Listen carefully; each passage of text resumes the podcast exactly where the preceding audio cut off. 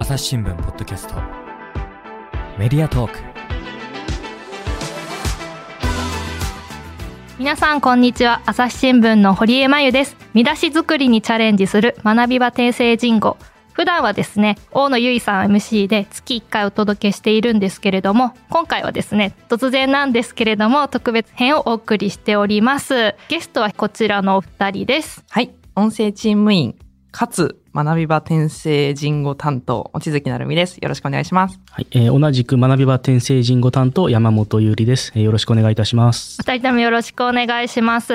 前回はですね、あの、初めてね、学び場転生人語を聞くというリスナーさんにも向けてですね、改めてこの学び場転生人語っていうのがどういう企画なのかっていうのをね、3人でお話ししてきたんですけれども、今回はですね、新年に特設を2つほどやったということで、そちらについてですね、ちょっとお話ししてもらおうかなと思います。はい。ということで、どういうあの企画をやったんでしょうか？はい。えっと、お正月に向けて、あの、企画を2つほど学び場転生人語としてありまして、で、一つがですね、まあ、学び場転生人語っていうのは、あの、ポッドキャスト賞というのも設けておりまして、はい。あの、優秀作には選ばれなかったけど、ちょっと紹介したい魅力的な見出しっていうような、うんそうですねあの位置づけですよね。そうです、。そうです。その担当の編集者一押しみたいな作品を紹介しているんですが、その、ポッドキャスト賞からさらに、うん。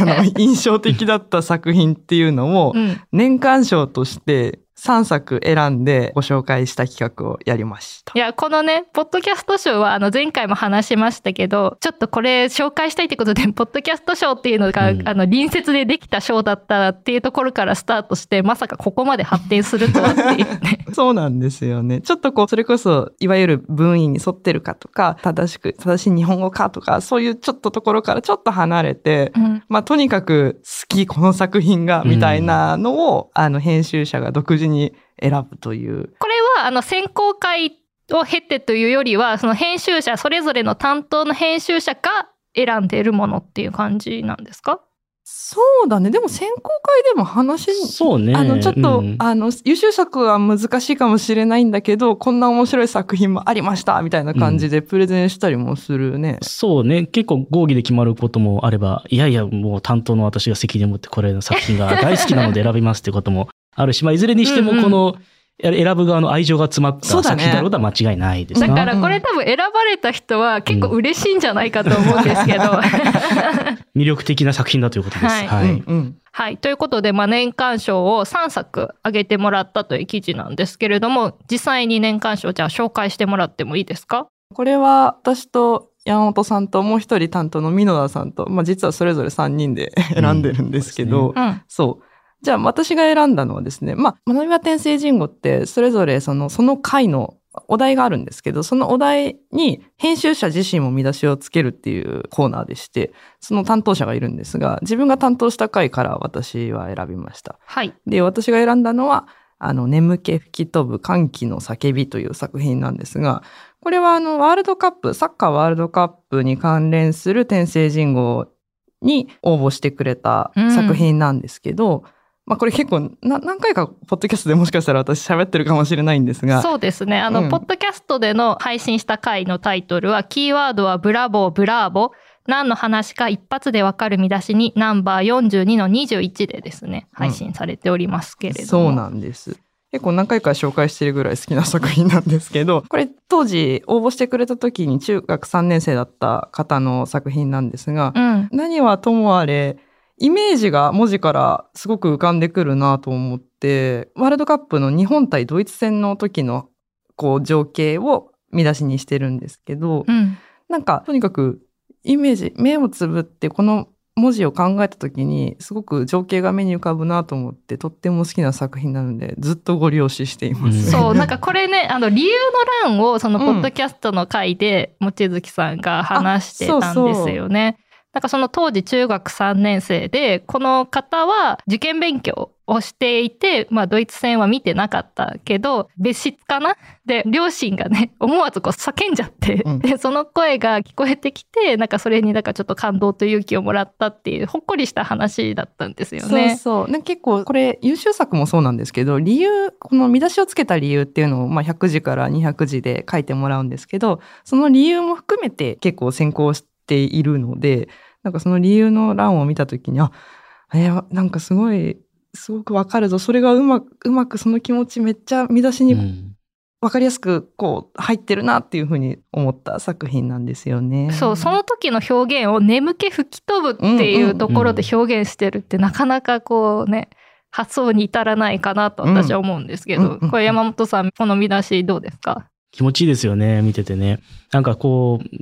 じご自分に置かれた境遇と、その密接に結びついた見出しっていうのだからかわかんないけれども、すごいこう、元気のあるというんですかね、動きがある、ビビッドな見出しだなっていうふうに思いますよね。うん、そうそう。いや、まさにさっきあの、望月さんが言ってくれたように、その家族の情景がすごい思い浮かぶ。うん。で、なんか思い浮かんだらすごくニヤニヤしてしまうという、微笑ましいというか、そんな見出しっていいなって思いますよね。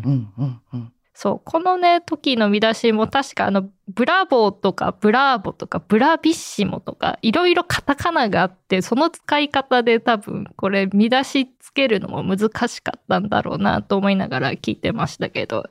その辺いかがですか？うん、そうですね。これは本当難しかったですね。なんか、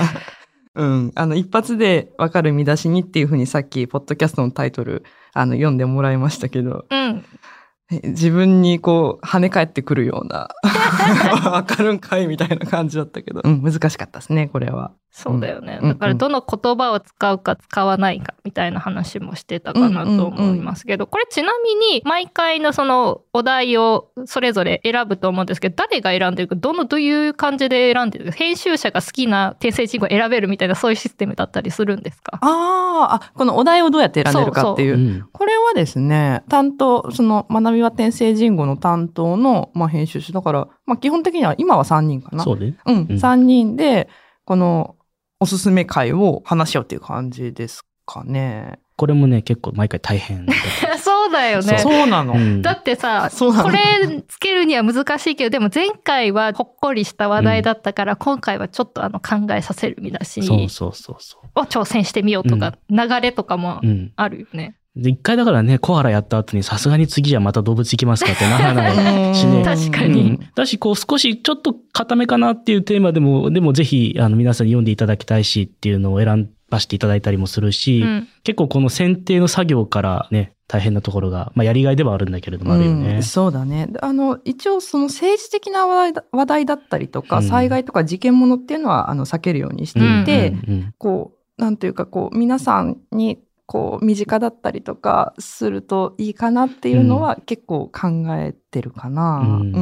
ん。結構ね、こっちが思思いもかけなかった反応っていうのがあったりもして、うん例えば一回あの、ナルゲス・モハンマディさんっていうで、はいノーベル平和賞を受賞した方のあの会っていうのをね、やったことがあったんですけれども、あの時はやっぱりちょっと難しいかな、特に若い方にはっていうふうに思っていたら、実はかなりこう、深くまで考えて作っていただいた作品を若い方々、学生さんたちからいただいたりもして、なんだろう、思わぬ反応というか、うんあの、そこの思わぬ手応えっていうのがあったりすると、すごい印象深かったりしますわね。前回も話しましたけど、年齢でこの見出しはこの年代向けだろうとかっていう変なね、固定概念みたいなのをこう取っ払ってあの考えた方がいいのかもしれないですよね。これもっちがこのワールドカップの回っていうのは先に自分が担当するっていうのが決まってからお題を決めるっていう感じだったの。あ、これどうだったかな？覚えてないですけど、どうだったか いや、でも違ったと思うな。私が、私が担当するならこれっていう感じじゃなかったあな、。なるほど。うんだから大変だったんです。そう。言うとあれだけど。確かにね。うんなんかね。うんあこのテーマで今回自分書くのかみたいなそうそうそう。結構そうそうそう。難しいなって、う。んそれ、それなかったな。うん。うんうんうん。うん確かにね、うん。そういう、このそうそう回の時だったらいけたのに、みたいなね、そうそうそう。悔しさとかもあるかもしれないですけど。まあでもね、あの、取り組み取り組んでもらうっていうのがまあ一番の目的、取り組んでもらえたらっていうのが一番の目的なんで、まあ筆者は苦しいけどみたいな感じではあるかな。はい。うん。他にも年間賞、じゃあ2本目、うん。山本さんはい紹介してもらえますか、じゃあ、2本目と、あともう最後の3本目もじゃあ紹介させていただきますね。うん。2本目が、あの、大きく育てよ希望というね。これは陸前高田の植樹祭の会でしたかね。はい。はい。これはですね、例えば中原中也の詩のように、声に出したい見出しか考えながら。誰が担当した会なんですかね、これね。自分で言う、もう中原中也、中也のようにって書いてあるやん。そう、昼夜って呼ぶんだぐらいの感じですよそうそうそうそうね。この見出し見たときに、うん。山本有利だって思った。ありがとう。ありがとう。前回聞いてない人もいるかもしれないんで、なんでこれって言ってると詩人なんですよね。あ、そうです。あの、詩人なんです。あの、詩人兼新聞記者っていうのはね、私の肩書きで。そう、山はい本優里さんの肩書きです。はい、それがあ。の、はいちなみにあの新人研修でポエムみたいなあの日誌みたいなのが書かれてきてあのドキボーム抜かれたっていう思い出があります。だっけそれ。そんなことあったっけ？そうあります。なんかあの感想文を書くみたいなんで、うんみんなが見れるみたいなのがあったんですけど、うんそこであの山本優里さんの回が出てきた時に。すごいポエムみたいな感想が書かれてきたって言って、あの、当時同期の中でざわざわしたっていうね。そうそう。あの時ね、あの、石原義郎ってシベリアガエルの詩人のね、ことを書いたと思うんだけれども、まあまあ、それは。はい。置いといてですね。はいはいはいはいで、まあ今回そういう奇跡の一本松についての話で、今回このね、ポッドキャスト賞を選んだっていうことなんですけど、これ年間賞に選んだのはどういう理由ですか？そうこれあの、結構やっぱり候補作にかなり近接した作品ではあって、かなりいいんですよね。大きく育てよっていう、このむ呼びかけってすごい難しいんですけれどもうん、これをこの、育てよ希望っていうふうに、希望っていう言葉に呼びかけさせてることで、あの、すごい奥行きのあって、しかもこう、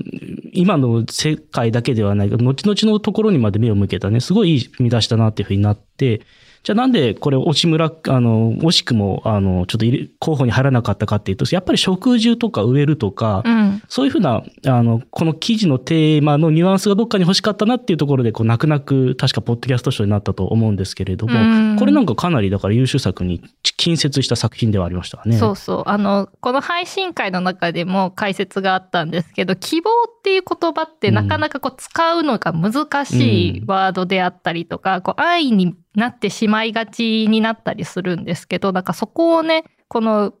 松のこの育つ感じとこううん。かけているところとかが、すごく素敵だなと私も思っていて、で、この時に大野さんがね、この希望じゃなくて、例えば被災地の夢とかってしちゃうと、このポッドキャスト賞とかには選ばれてなかったんだろうなっていう話をしていたんですけれども、うん。まさにね、なんかこう、すごい優しく包み込むような見出しなのかなと思ってました、ね擬人化のうまさでしたね。これは確か。に。はい。うんじゃあ、もう一作品、はい私の方からやりましょうね。えー、3作品目が、えーリア G でもリア充。いや、もうこの見出しね、あの、これ、ポッドキャストのやつ音源確認した時にめちゃくちゃ好きな見出しだと思いながら、はい、聞いてましたね。この響き？うんリア G っていう響きがね、うんしかもそのリア充と、あの、これ、リア王の話に題材にしてて、シェイクスピアですね。あはいうんうん。で、あの、老いについて考える天聖人語だったんですけれども、こちらですね、ポッドキャストで配信した時のタイトルが、編集者40歳老後の話を自分ごとに客観表現から一歩踏み出す見出しということで、まあ、40歳の渡辺さんがですね、解説してくれたっていう回だったと思うんですけどね。この見出しはなんで年間賞に選ばれたんですか？これはまず、あの、アイディアがすごいですよね。まずね。リア G ってつけちゃう、このね。そう、オリリジナルな。ィ そう、話題になりましたね。ねうんこれもかなりね。これね、うんただこう、やはりどうしても見出しにつ、記事につける見出しっていうところを考えると、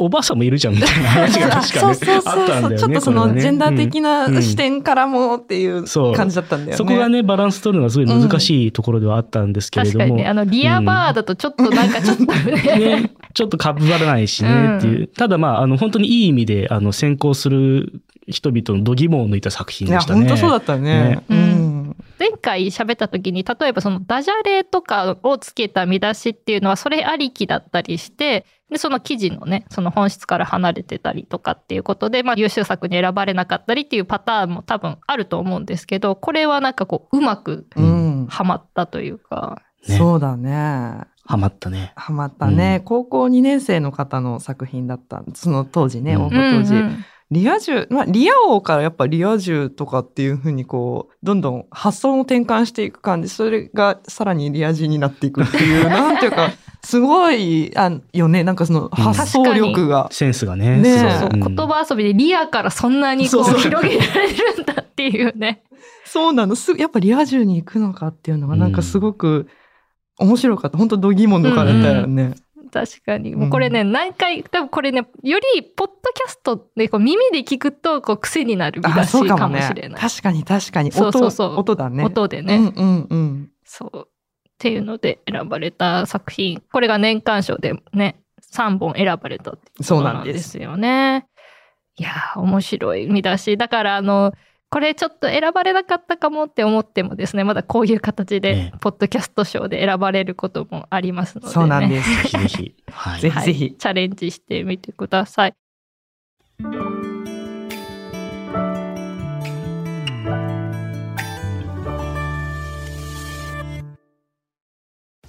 皆さん、こんにちは。朝日新聞ポッドキャストには他にもおすすめの番組があります。新聞一面じゃなくても大事なこと、SDGs を話そう。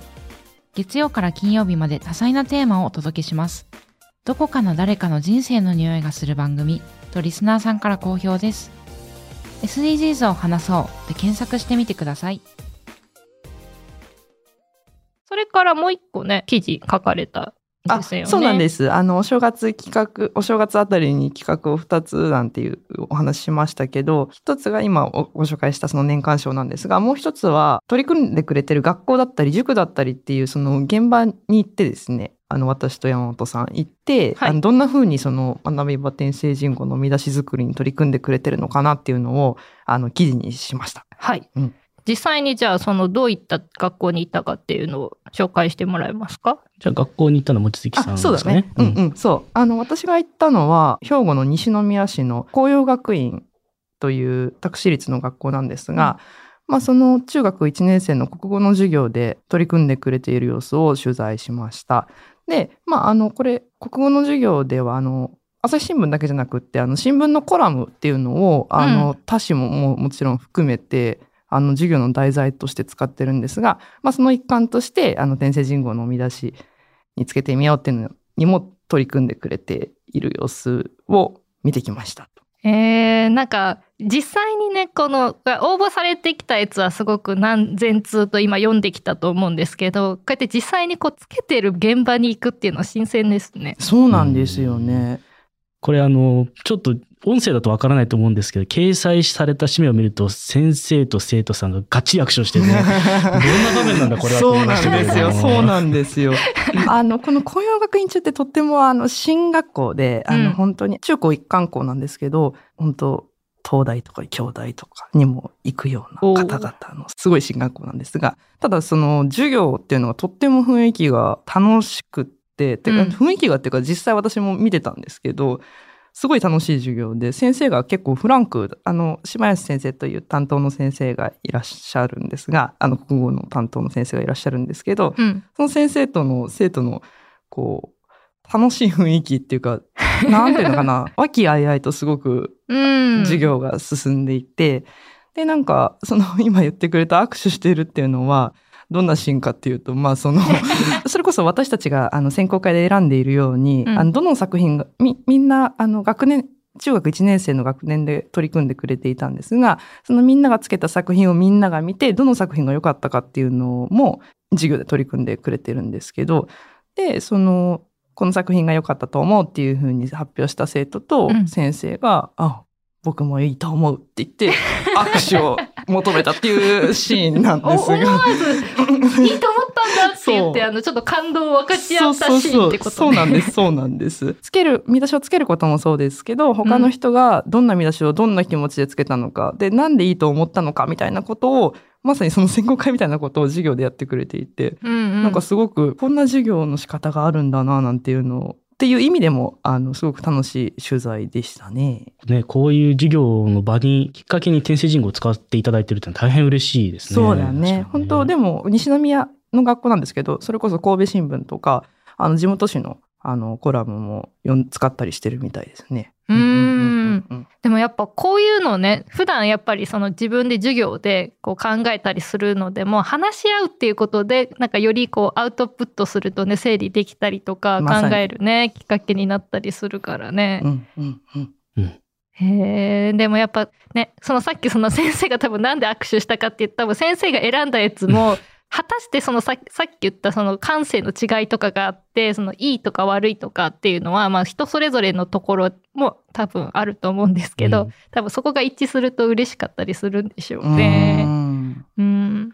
はい。山本さんはどこに行ったんですか、はい、私はあの学校ではなくてですね、えー山梨県を中心に展開してらっしゃるあの総合学習塾の海ゼミナールさんというところにですね、あの伺いました。こちらの塾の、えー菊田啓太先生という方が、あの熱心にですね、あの新聞というものをあのご自身の授業で使った使っていただいて、でその一環でこの学び場転生人語でももう今やかなり大きな一角を占めるですね、うん、常連さんになっていただいておりまして。よく投稿してくださってるってことはいです。ね。えー。えやっぱりそのやっぱ見ていくとこの先生徒たちのこの何ですかね、成長うのん見えてくれたりするんですか、もうね、その成長というところで言いますと、この改ゼミナールさんが投稿を始めていただいてすぐのタイミングで、あの小学6年生の生徒さんがですね、あの優秀作に選ばれたんですよ。おー。えーちなみにどんなやつかっていうのを紹介できますか、はい、えー成人式の会で、こちらの塾にいらした、えー矢野博也さんという方が書かれたもので、色とりどりの普通、門出の日というね、作品。んこちらを小学6年生の時に書かれていました。小学6年生でこんな素敵な見出しが思い浮かぶってすごいですね。ね、すごいですよね。うんで、それはあの、本当にこう、カイゼミナルさんの方でも喜んでいただいて、で、あの、またそれをですね、自信にして、いろんな生徒さんがまた続々と先輩に続けとですね、やっていただいてるっていう感じだったんですけれども、今回、あの、紙面の中ではですね、この矢野さんも写真に写っていただいていて、うん。あの、その時はですね、あの、当時小6だった矢野さんがもう中学1年生になってて、おー、うん。成長しましたえね。うんで、あのね、実際にそれまでお会いしたことはなかったんですけれども、大きくなったね。って誰目線やねんっていうね、向こうは 思ってる。そう、本当に、なのただこう、やはり、そうした中でも、その見出しってものを考えるために、こう、いろいろとですね、うん。あの自分でも試行錯誤されていますっていう話を聞いて、私と、あと、カイゼミナルの菊田先生とで、こう、うんうんと、あの、目を細めながら話を聞いた次第でした。そんなね、場面があったとはっていう感じですけど、やっぱその、ね、同じゼミナールでも一人選ばれると、うん次はあの自分も選ばれたいっていうなんかこう目標にもなるしね、なんかやっぱグループでやってるとそういう楽しみもね。そうですね。ありますよねうん。特にあの、小学校高学年から、今は中学1年生まで、その菊田先生があの担当してらっしゃるクラスで中心にあの取り組んでいただいてるみたいで、やはりこうね、一つ上、二つ上の先輩がそういうふうにこう、新聞で優秀作として選ばれたっていうことで、あの、後輩の方々も、あの、その先輩に続けということでですね、いいリズムが生まれてますっていうことを先生もおっしゃっていただいたので、そういう意味では本当に嬉しいですよね。実際にこの半年、その半年後にですね、うん数学オリンピックの会はいでまた選ばれてたりもするんですよね。そうですね。半年後にその数学オリンピックの会で、そのさっき申し上げた矢野さんの1学年後輩の関聡太さんという方がですね、あの数学には役に立たない魅力があるというですね、うんこれまたこう大変味わい深い作品を送っていただいていて、そうですね。なかなかあの本当にいいサイクルが生まれてるなと。菊田先生ご自身も投稿にですね、毎回チャレンジしていただいていて、その生徒さんと、あ自らそう、み自ら、自らやはり生徒さんと真剣な戦いをされているということでした。一度、菊田先生は優秀作に選ばれてます。おー。先ほど、あの、言及のあった、老いの会ですね。シェイクスピアのリア王の会で、弱い重ねて人から人へというね、作品で選ばれておられます。これも味わい深いというか、やっぱりその先生もうん 先生の立場で投稿して一緒にこうチャレンジするっていうのがね、同じ目線でこうええ話し合えるっていうのもいいですよね。そうです。見出しの前ではもう万人が平等ですからね。おー 確かにね、何ですかね、リスナーさんとか読者の方からも、その年齢によってその若者枠みたいなのがあるんですかみたいな質問もあったと思うんですけど、そういうの一切ないんですよ全く、ね。全く全くないですね忖度なし、差別なし、もう全く平等ですから。見出しを見て、素敵な見出しだった。あ、これ何歳の人が書いてたんだよねっていうね、後から発見があったりっていう感じですよね。ね。これ実際にこう会ってみて、こう、やっぱり会ったことで、こう、選考に今後その携わる上で、こう、変化したこととかってありますか？まず、あの、まあ、毎回本当に真剣にですね、取り組ませていただいているのはもちろんなんですけれども、実際にこういって、こうやってこの多くの方々がご自分の教材というんですか、取り組みとして使っていただいているっていうのを見て、やっぱり改めて、あの、こちらとしても大変こう、なんていうんですやりがいのあるですね、ことをさせていただいてるんだなっていうことをもちろん感じますし、毎回こうお寄せいただいてる作品っていうのも、あ、こういうふうな熱意で皆さん作っていただいてるんだなっていうのを改めて目の当たりにした気がしまして、そういう意味では、こう本当に毎回毎回ね、スタントも襟を正して拝見しているような感じはありますね。そうですね。私も本当取材に、過去にもどんな風に取り組んでくれてるかっていうのは、何度か学び場天聖人語ってあの取材に行ったりはしてるんですが、私も実際にあの見出しをその授業でやってくれてるってとこ初めて行ったんですけど、その生徒さんがやっぱりなんか、あ、そう、その取材の時に、あの、お話聞かせてもらったせ生徒さんの中には、いいタイトルって思いつくまで大変なんだけど、思いつくと理由までスラスラかけて楽しいんだ、みたいなことを言ってくれてる子とか、ご飯を食べてる時に思いついたんです、みたいなことを言ってくれたりとかする子もいて、なんかすごく日常の中で、あまあもちろん授業だからね、宿題的な意味もあるかもしれないけど、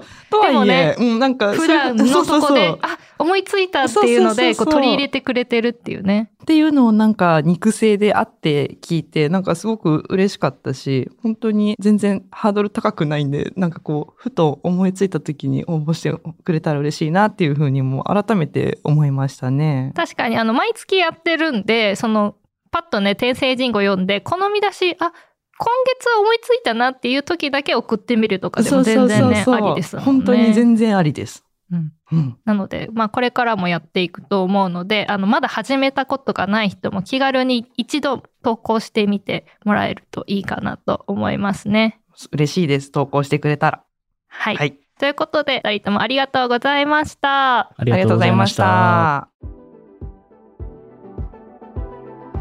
朝日新聞ポッドキャスト。メディアトーク。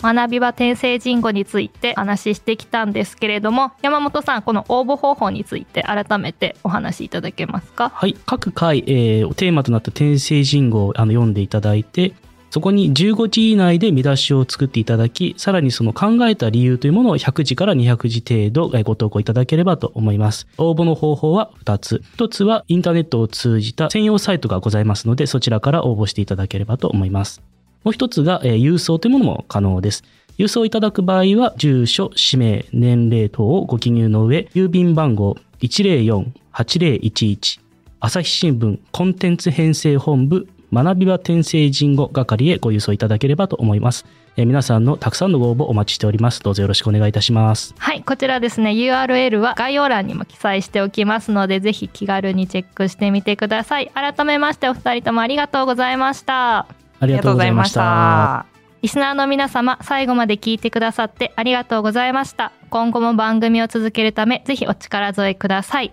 今回ですね、あの学び場転生人口実際にやってみたよとか初めて挑戦したよっていう感想でも構いませんので、お便りフォームや X のコミュニティ等で投稿していただけると幸いです。